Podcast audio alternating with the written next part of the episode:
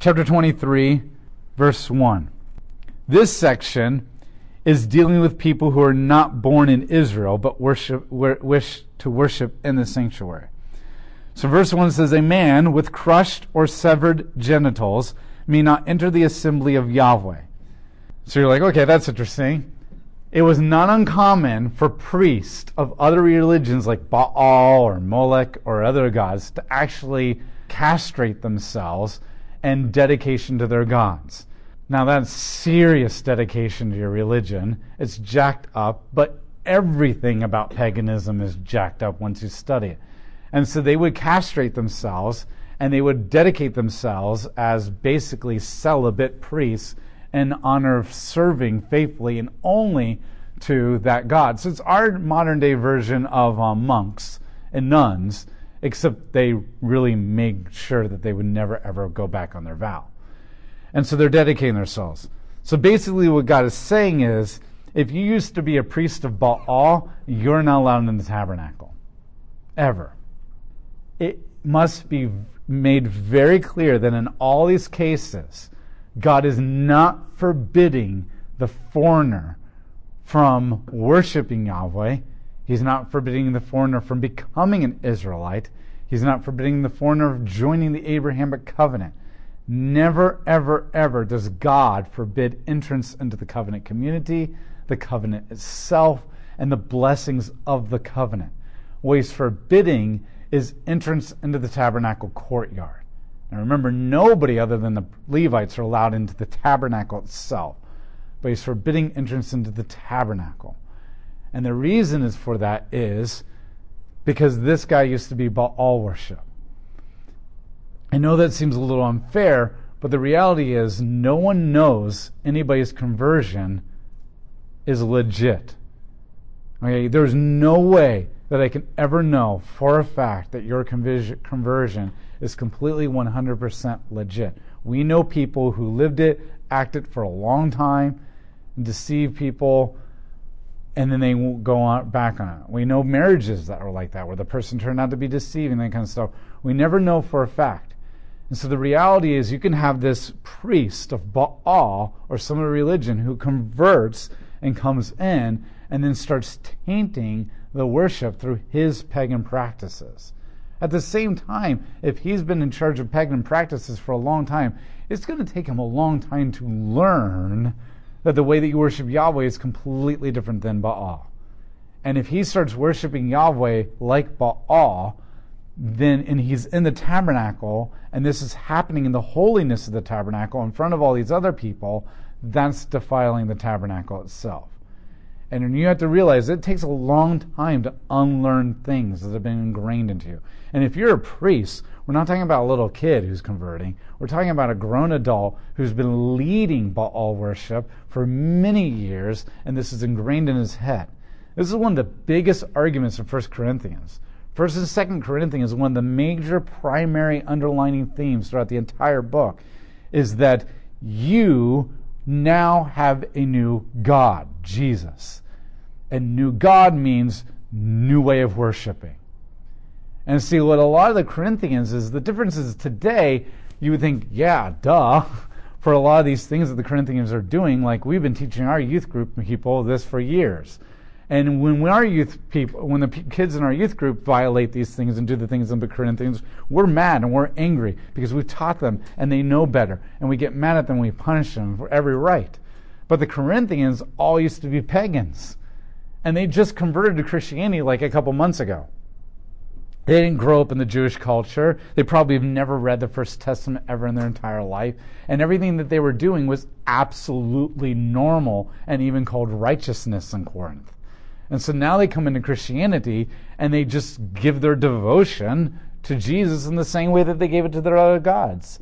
And the main premise of Corinthians is that Paul is saying, you don't worship Jesus this way. So in First Corinthians, he's very polite in a lot of ways. He's still kind of angry. By the time you get to Second Corinthians, which is actually the fourth letter that he writes to them, that's when he's really angry. Because he's like, now after three letters, you know better.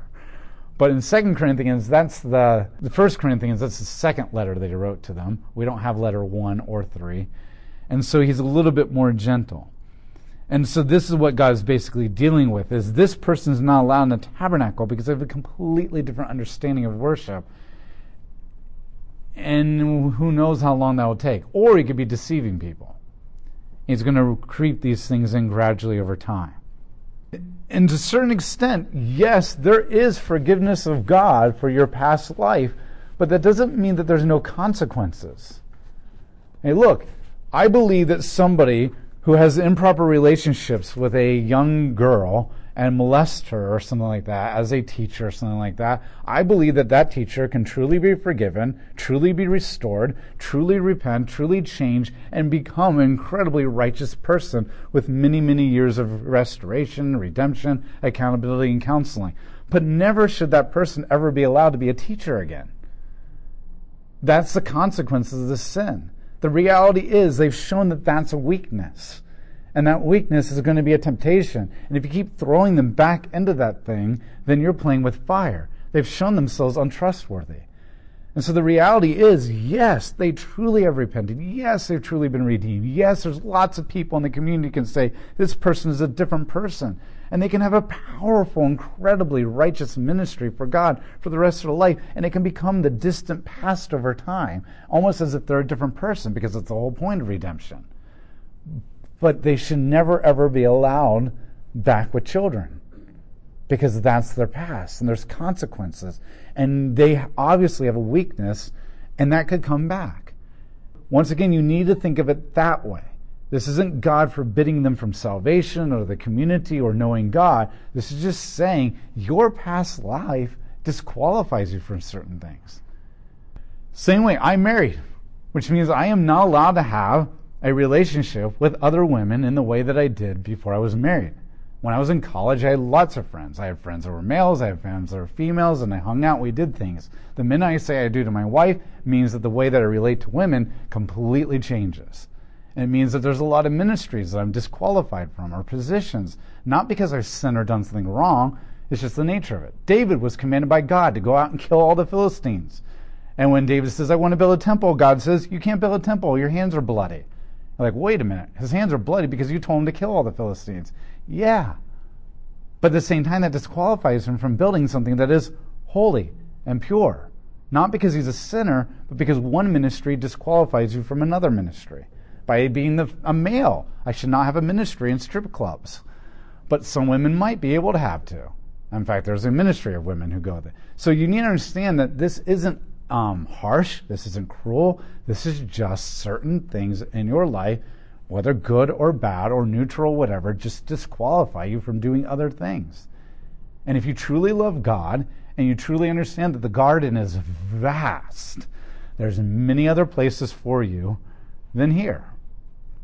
And so that's what God is basically speaking to. Your past does affect your future life, even with repentance. Even with repentance. Verse three, an Ammonite or a Moabite may not enter the assembly of Yahweh to the tenth generation. None of their descendants shall ever do so, for they did not meet with food and water on the way that you came from Egypt. And furthermore, they hired ba- Balaam, son of Beor-Perath, and Aram, Nahum, to curse you. But the Lord refused, the Lord your God refused to listen to Balaam and changed the curse to a blessing.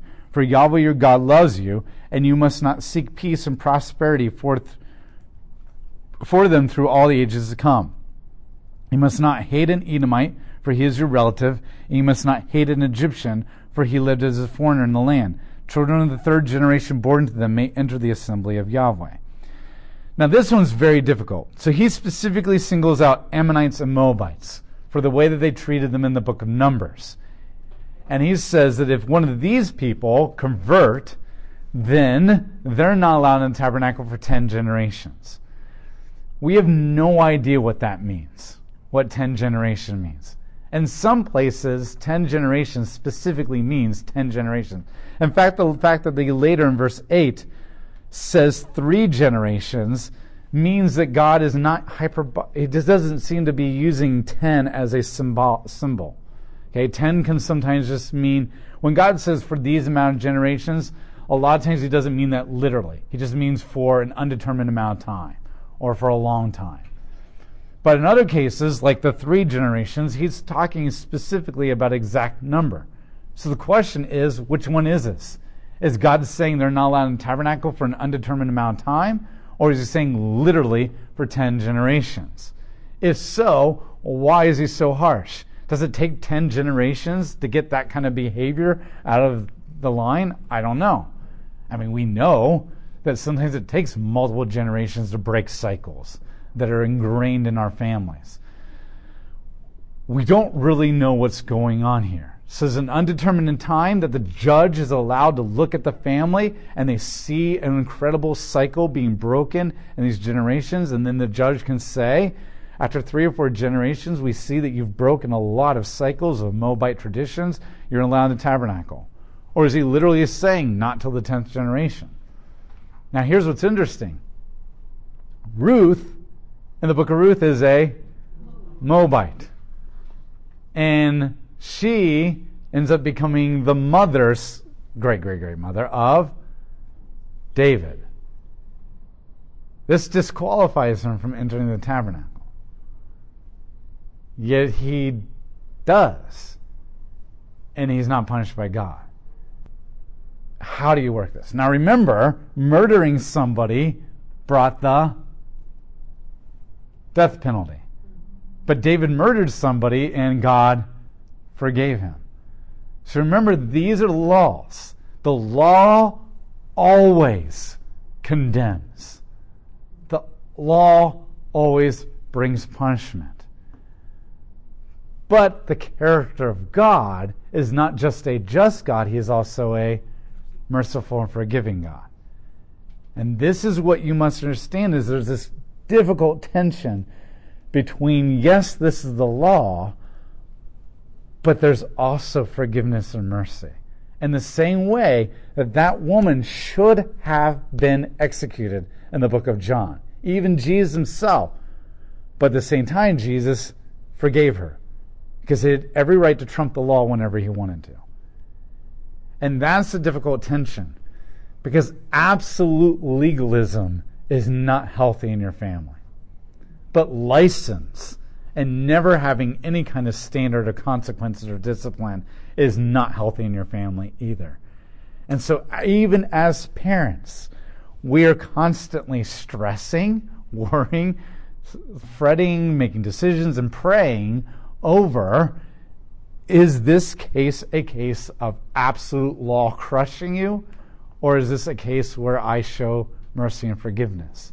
Or do I marry the two somehow together in a creative kind of punishment? Because they don't go hand in hand. And so that's what you must understand, is that even with these court cases, God is making it very clear that these things have to be punished and they cannot be tolerated. And if you tolerate them, then you're going to allow corruption in your community and you're going to go downhill. But at the same time, God is constantly forgiving and showing forgiveness, because if you just have a God or authority figure just pounding you, pounding you, pounding you, and there's no forgiveness or mercy, then you're going to have people rebel and people's hearts don't change. So how do you bring the mercy character of God and the law character of God together? That's the great question. And the good thing is that our God, our Father, is perfect. And he knows exactly when to punish Moses harshly for his sins. But he forgives David of an incredible crime, because he knows exactly what that person needs at that moment. For us, we can get close to doing the same thing through prayer. Through prayer. Because here's the beauty. Not only is the Holy Spirit the law written on our hearts, but the Holy Spirit is also the actual relational, forgiving, loving, merciful God indwelling us too. And if we go to the Holy Spirit, he is both the mercy and forgiveness of God as well as the law of God. And he can guide us in helping us determine what this particular court case needs, or this particular kid needs, or this particular friend needs. And so that's what you mentioned. This is the law, and you're not allowed to go license on it. But at the same time, you're not allowed to be absolutely hardcore legalistic and never show relationship, love, or forgiveness or mercy. Without the Holy Spirit, this is completely impossible. And that's what you must understand. That yes, God's law is good and perfect. And God's mercy is good and perfect. But living this stuff out is absolutely impossible without the Holy Spirit. If it was possible, we would have pulled it off before Jesus came along. I'm convinced that one of the reasons why Jesus waits so long in Israel's history before he shows up and redeems them, just so that they have many, many, many years to show they couldn't do it. Because you could easily say, you just didn't give me enough time. Like if you're like, hey kid, lift this up, and the kid like spends like two seconds lifting, and then you go, oh yeah, I'll do it. And they're like, you didn't give me a chance.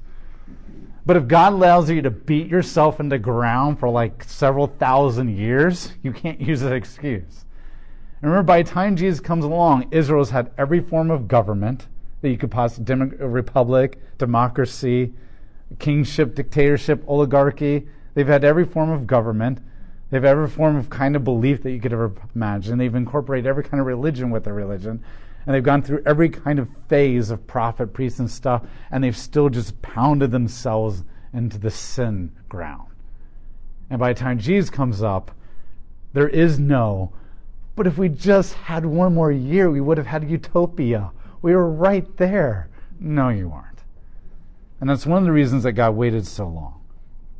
Because he wanted you to understand that without the Holy Spirit, this is impossible. This is impossible. twenty-three, verse nine. Purity and personal hygiene. When you go out as an army against your enemies, guard yourselves against anything impure. If there is someone among you who is impure because of some nocturnal emissions, he must leave the camp, and he may not re-enter immediately. And when evening arrives, he must wash himself with water, and then sunset he may enter the camp. Now, we already talked about this in Leviticus with bodily discharges. It's always everybody's favorite topic. The reality is, what he's saying is that this applies in the army too. Now remember, this is all not allowing things that are, shouldn't be mixed. Yes, these people have converted, and they're now coming in, but you're not allowed to mix them with the tabernacle because the tabernacle is holy. That's adultery in a different kind of form. Now you've got soldiers going out to battle, and he's made it very clear that if you're unclean, you're not allowed to mix with the clean. Now, a bodily discharge of this kind of sense only makes you unclean till evening or the next day. Now, that's clearly been laid out in Leviticus. The modification here is, well, not modification, but the additional note here, is that you may think that now that you've gone off to war, you're no longer in the community. And so, therefore, if you're outside the community, that's where the unclean go. Therefore, I'm already outside the community, and if I'm considered unclean, then I'm already outside the community because all the other soldiers are too, so therefore it's okay for me to be part of this. And what God is now saying is the community is the people, the camp. Because God kept saying outside the camp, outside the camp, outside the camp. If you're unclean, outside the camp. Now they're outside the camp because they're fighting a war. And God says technically the camp is not just the borders of your tents. Technically the camp is you. You, the people, are the camp. And so even though you're outside the camp geographically, you're still with the Israelite people in a community of soldiers, and you're still unclean. And therefore, you must be outside that camp. And that's what God is making clear, that this applies even when the camp separates from the main camp and travels. Verse twelve, you are to have a place outside the camp to serve as a latrine. You must have a pl- spade among your other equipment, and when you relieve yourself outside, you must dig a hole with a spade and then turn and cover your excrement. For Yahweh your God walks about in the middle of your camp to deliver you and defeat your enemies for you. Therefore your camp should be holy, so that he does not see anything indecent among you and turn away from you. Now basically God is saying is, I don't want to walk through your camp and see your crap, okay? Because that's unclean. He's not just saying that, although that's still kind of disgusting.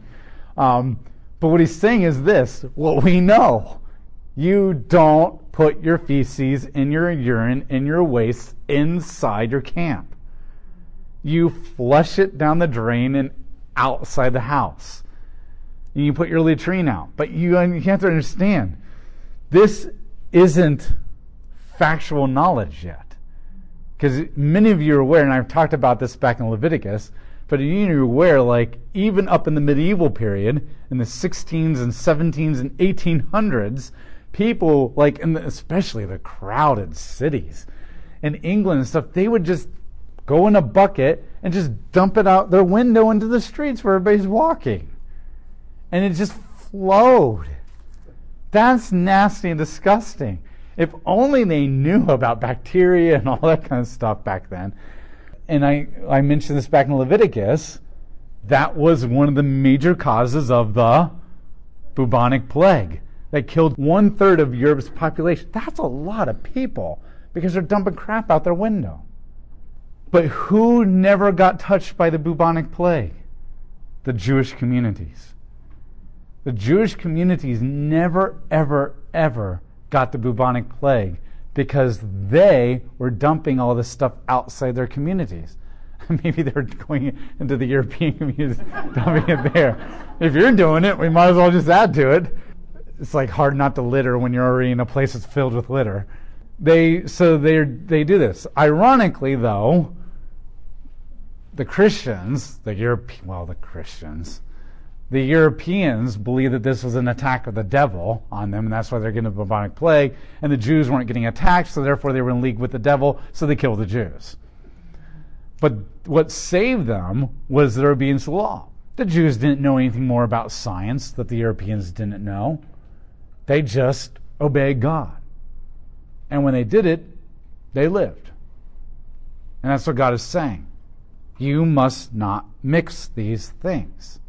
These things don't go together. The waste that you excrete does not mix with the hygiene and the life of your life. Do not mix these things. This is about pure purity. Verse fifteen. You must not return an escaped slave to his master when he has run away to you.